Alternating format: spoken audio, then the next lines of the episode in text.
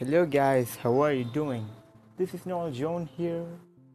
So today I like to talk about a little story, a story of a balloon man from the book You Can Win by Shiv Khera. So the story is such a brilliant story. It's like this. There was a man who made his living selling balloons at a fair, okay?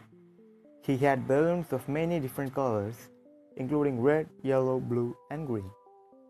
Whenever business was low, he would release a helium filled balloon into the air. When the children saw the balloon go up, they all wanted one.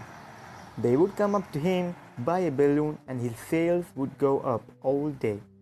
He continued to release a balloon whenever the sales slowed down.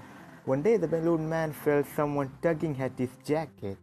He turned around, and little boy asked, if you release a black balloon, would that also fly?